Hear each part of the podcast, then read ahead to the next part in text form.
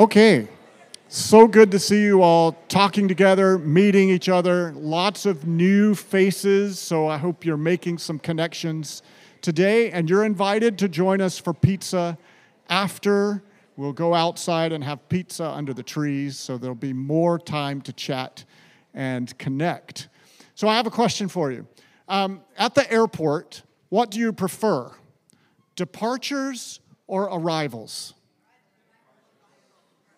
Oh, so interesting. Uh, so interesting. You know, departure, there's tears. Arrival, there's joy. wow, you're back. I'm so happy to see you. I love to be a people watcher at arrivals because I get to see the joy of reunion. It's so exciting. Every once in a while, there's one that doesn't seem to be going well. But usually, there's just immense joy that while you're back, and the hugs and the reunion, and sometimes there's tears of joy there as well. We're going to examine one of the great reunion stories, but it features both departure and arrivals that didn't go well and that did go well. And it's in Jesus' story in Luke 15. We started his stories last week of things that were lost. There was lost sheep, but there was also the lost coin. Oh, wait a minute, the lost shirt. Somebody lost a shirt last week.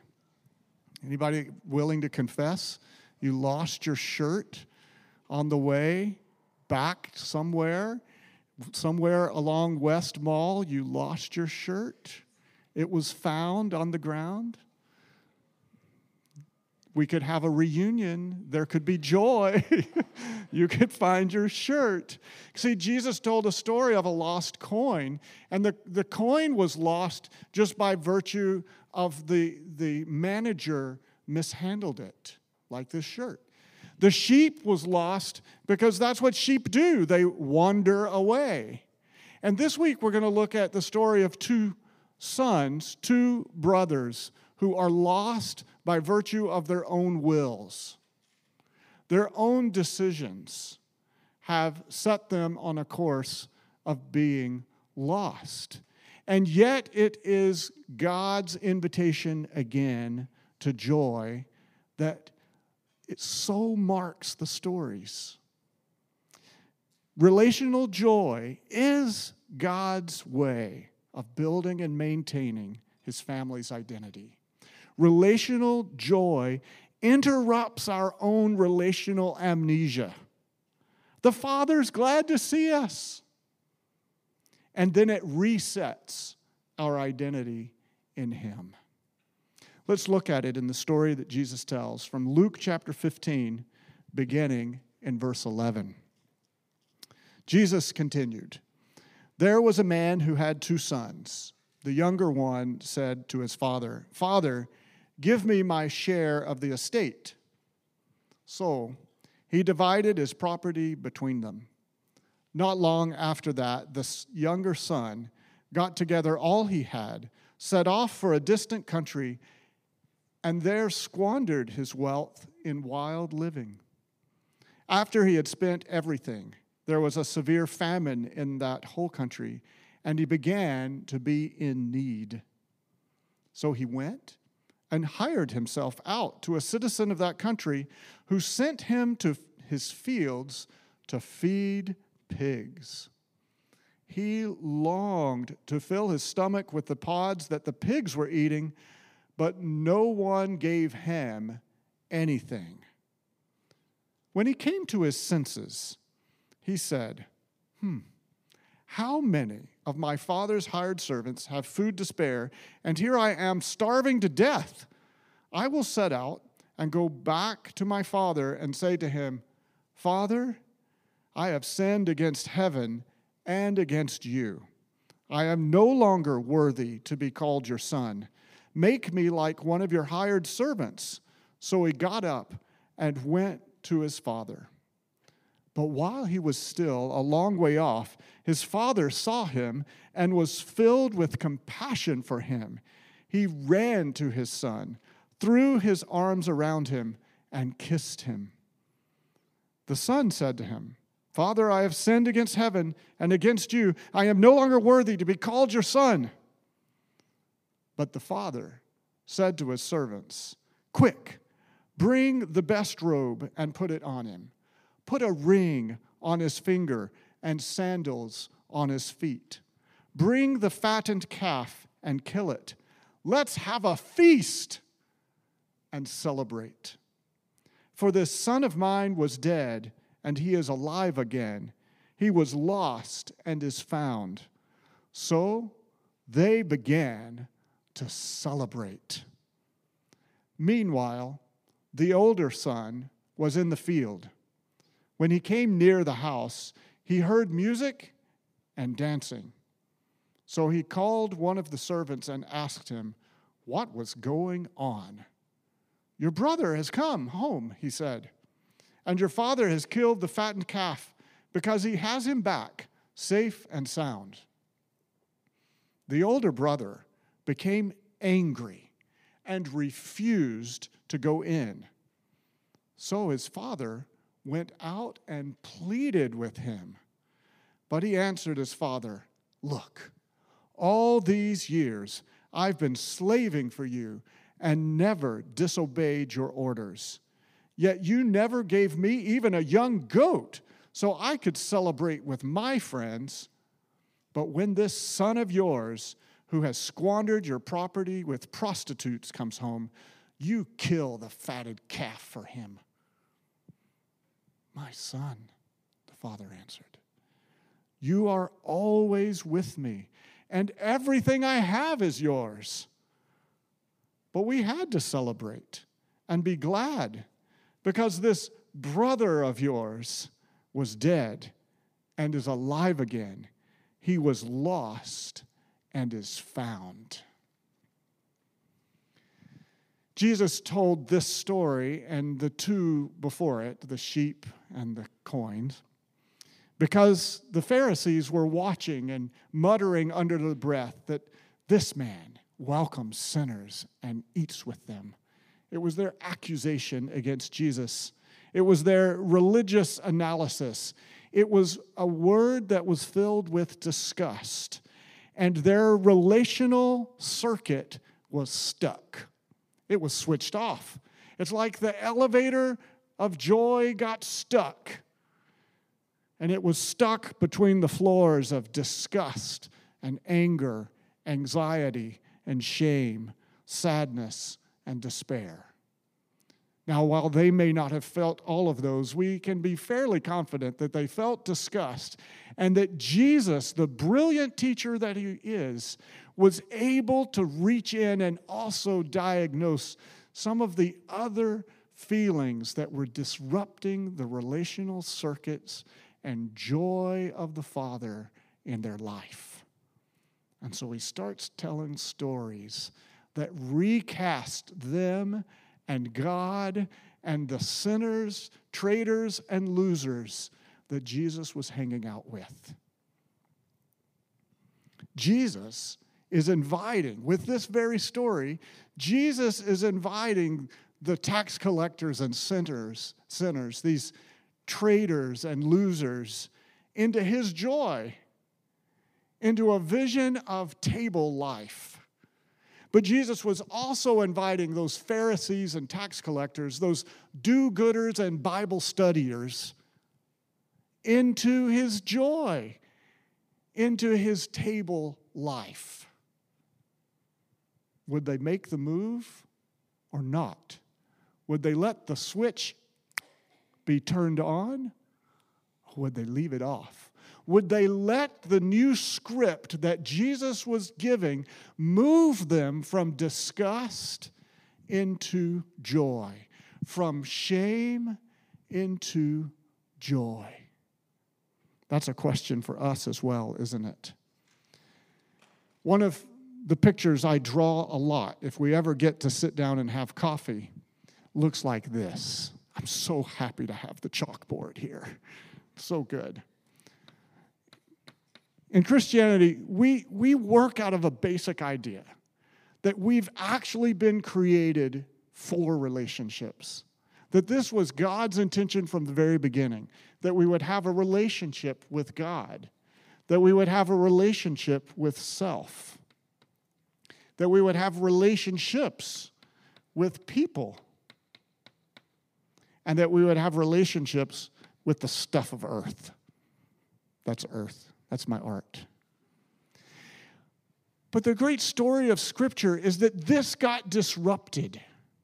That what was enjoyed in this communion of righteousness was that in this side, people were actually enjoying an enormous sense of honor, an enormous sense of innocence, and an incredible sense of trust.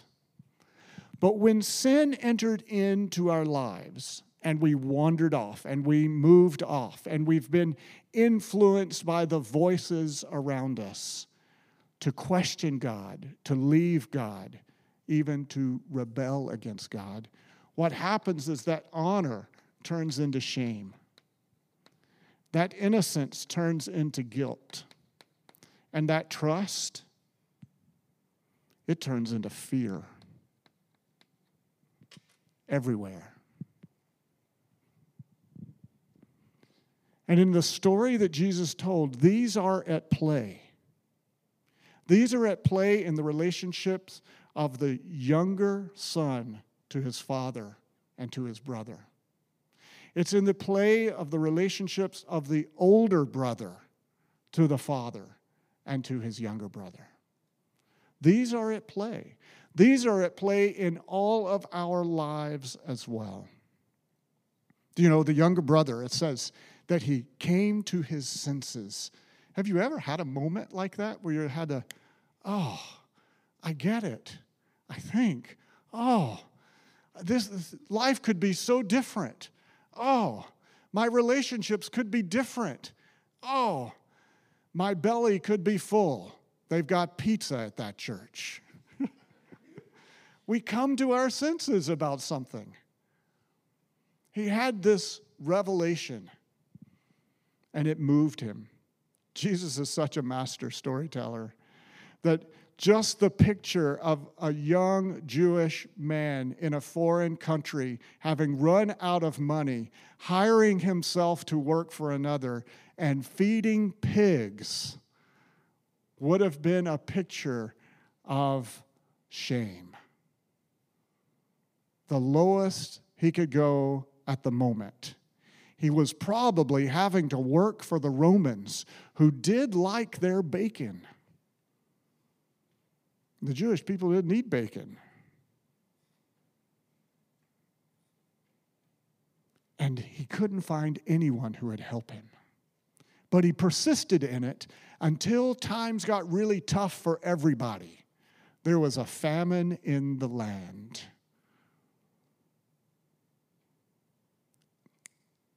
and the light came on for him. Something shifted in his spirit, and he had an aha moment. He found an argument against his shame. Do you know, shame always moves us to hide. I do like Molly Skaggs' song where she sings, Oh, shame is a prison as cruel. I've forgotten the words here. Shame as a grave. Shame is a robber who's come to take my name. Shame always steals our identity. Shame always seeks for us to hide and cover up. I mean, from the beginning, Adam and Eve hid themselves, and God had to come and ask, Hey, where are you? Now, God knew where they were, but they didn't fully realize. They had just automated themselves with the shame response of hiding. The shame response isn't sometimes just that we will hide, a shame response is that we will hustle. Hmm. We're all about the hustle, aren't we? If we're not hiding, we're hustling. We're hustling to get it better. I'll do better. I'll work harder. Did you notice what the younger son said? Oh, the hired men at my dad's place have it better than me. I'll just go and work harder. I'll become a slave and a servant to him. I'll go back, but I'll do better. I'll be better. So shame works for us to hide, but shame also works to make us hustle. We're afraid to embarrass ourselves, so we study harder. We're afraid to disappoint someone, so we work harder. I'm not against hard work, but I am against hustle fueled by shame.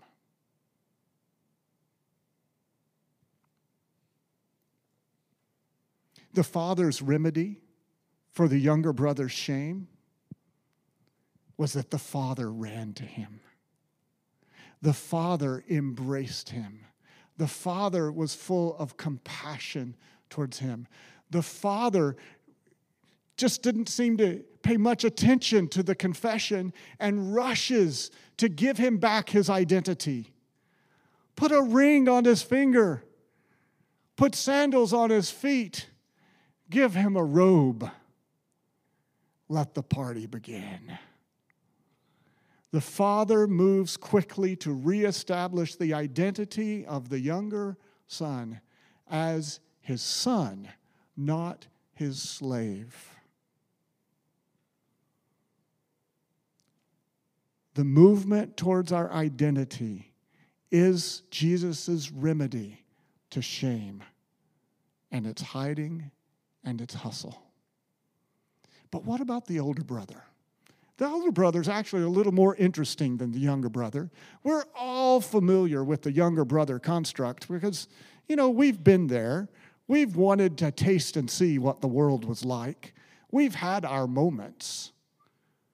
But the older brother he was highly committed to doing good, the highly committed to do the right thing, highly committed to being honorable and maintaining respect.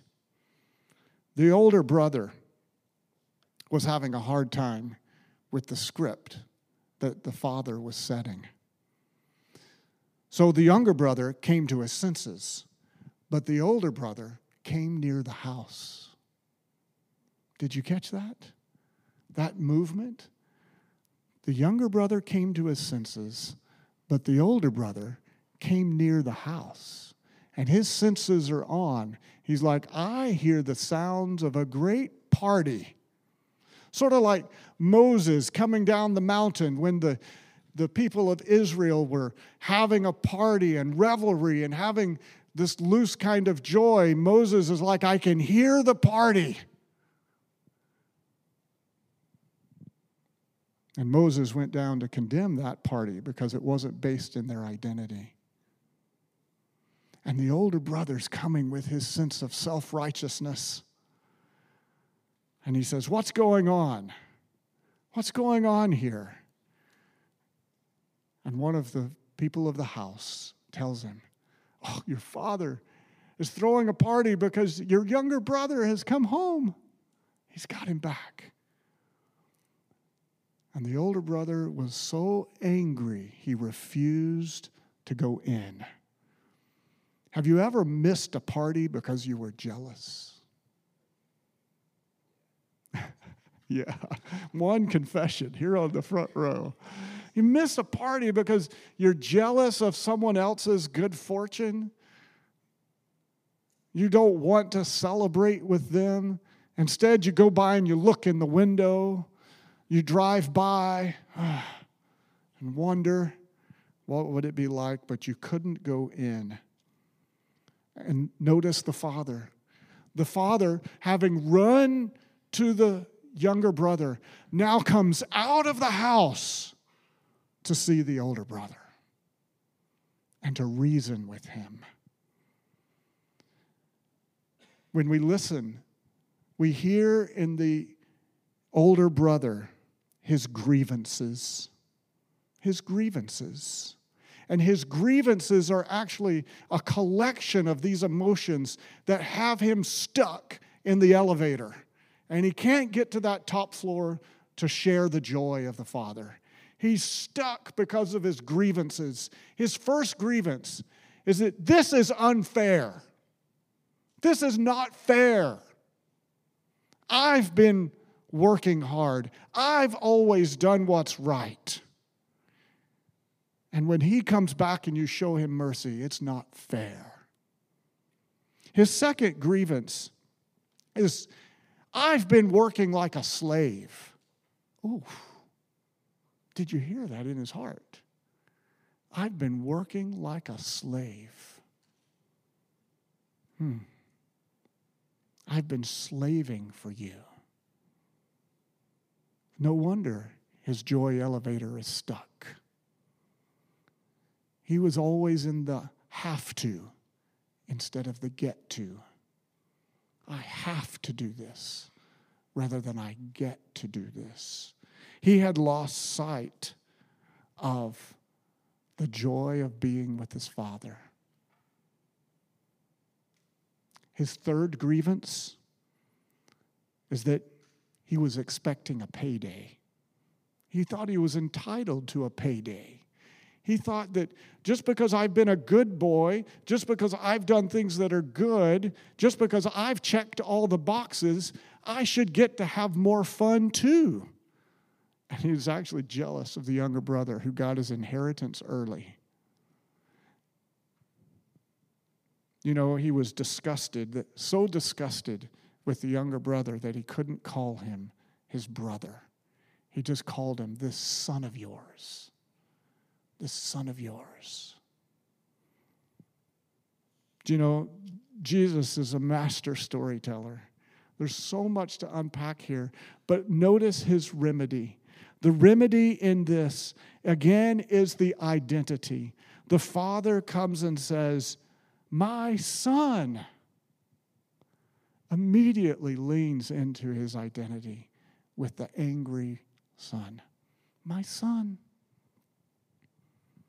you are always with me. Do you know, some of you were really worried last week because the shepherd left the 99. Someone raised it in our life group. Is that okay? You leave the 99 sheep out there? You know, are they going to be safe all together? And you left. And the father says, Look, you're always with me. In fact, in Hebrew culture, to be the older brother is to be one who is to tend to the unity of the family. And in this story, the younger brother never makes a move to go after the younger brother and help him back, to give him a script to come back, to seek him. He never makes that move. And yet the father had invited him. You are always with me. So come be with me now. And everything I have is yours. There's enough stuff here. There's an abundance. There's no need for you to be jealous. It's all yours anyway.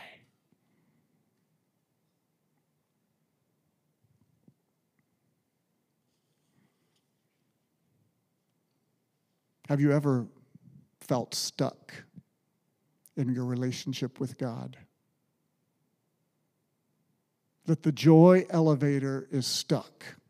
And because you're experiencing so much anxiety, you don't sense the presence of God. Because you're experiencing so much anger, you can't, you don't have the scripts yet to actually seek God. Because you feel so ashamed, you just want to hide and hustle instead of resting in the embrace of the Father.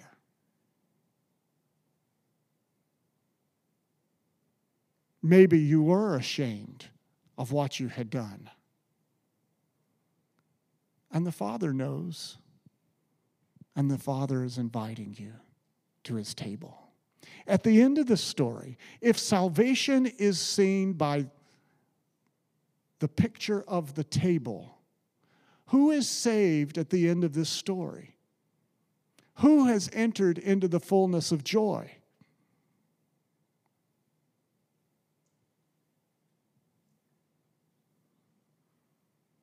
The younger son. And it was the Bible studiers and the do gooders that needed the extra coaxing to come back to the table. Jesus is telling this story as an invitation to the Pharisees and the teachers of the law to say, hey, you're missing out on the Father's joy.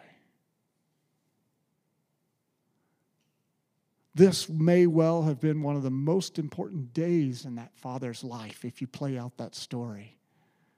The day he wanted to share it with all his children at the table.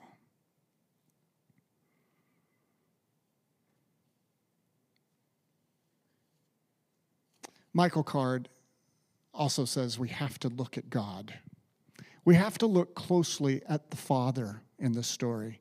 He says, if, you're, if you think you're actually finished with this parable, try looking at the old man as he might have been heard and seen by the people of Jesus' day as he told the story. That the old man is a fool.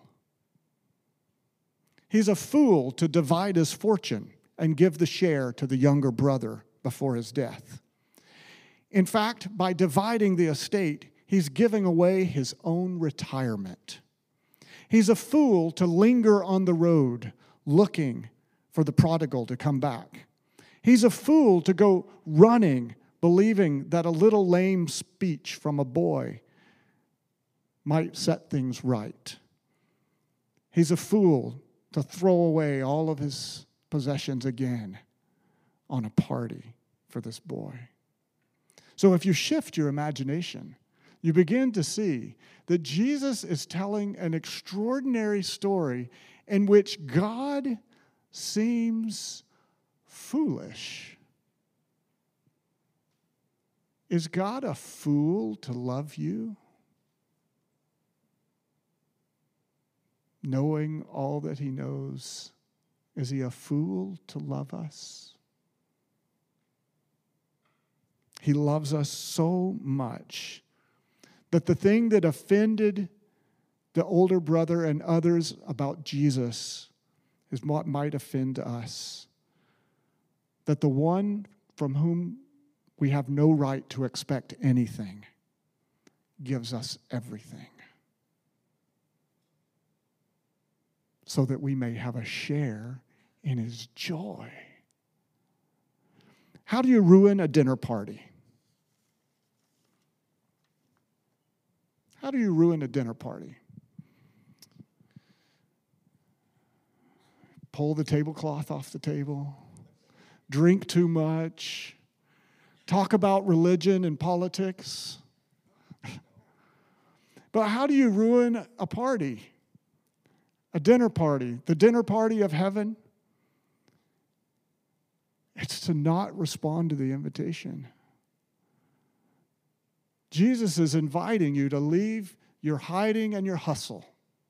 Jesus is inviting you to leave your grievances, your anxieties, your jealousies, and your fears, and to come to the table because He has said it and He has paid the price for it with His own body. As we come now to the Lord's Supper, we're going to consider the table that Jesus has set with His own body his own flesh given like bread to be broken, his own blood poured out for the forgiveness of our sin and shame and grievances, our wanderings and our embarrassment about how we were affected by the world. He poured himself out in love for us that we might have joy. How different this story would be if the older brother had said, you know, Dad, you're right. Let's go to the table. And enjoyed the feast, the table the Father had set for him. How different your life and story will be if you trust Jesus and come to the table. Let's pray together. Heavenly Father, we entrust ourselves to you and we pray that even now you would be drawing us to yourself and that you would cause your joy to well up in us. Father, would you cause us to remember this great story in the future? Would you plant the seeds in our life that can give us the script back from disgust, from shame, from anxiety, from anger, from sadness, and from despair, so that we may enter into the relational joy of heaven and your table. And he warned them, You're about to enter a time of grief. The grievances are going to pile up in a way. He says, You will grieve, but your grief will turn to joy. A woman giving birth to a child has pain because her time has come. But when her baby is born, she forgets the anguish because of her joy that a child is born into the world. So with you, now is your time of grief, but I will see you again, and you will rejoice, and no one will take away your joy. In that day, you will no longer ask me for anything. Very truly, I tell you, my Father will give you whatever you ask in my name. Until now, you have not asked for anything in my name. Ask, and you will receive, and your joy will be complete. In that same meal, Jesus took the bread that was common to the Passover, and he broke it. And he said, This is my body, which is for you. Do this in remembrance of me.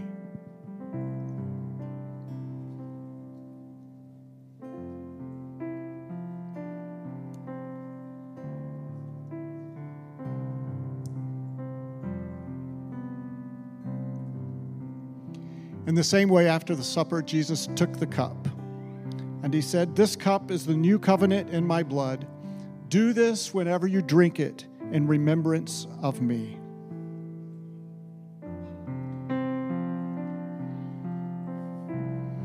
The scripture says that whenever you eat this bread and drink this cup, you proclaim the Lord's death until he comes.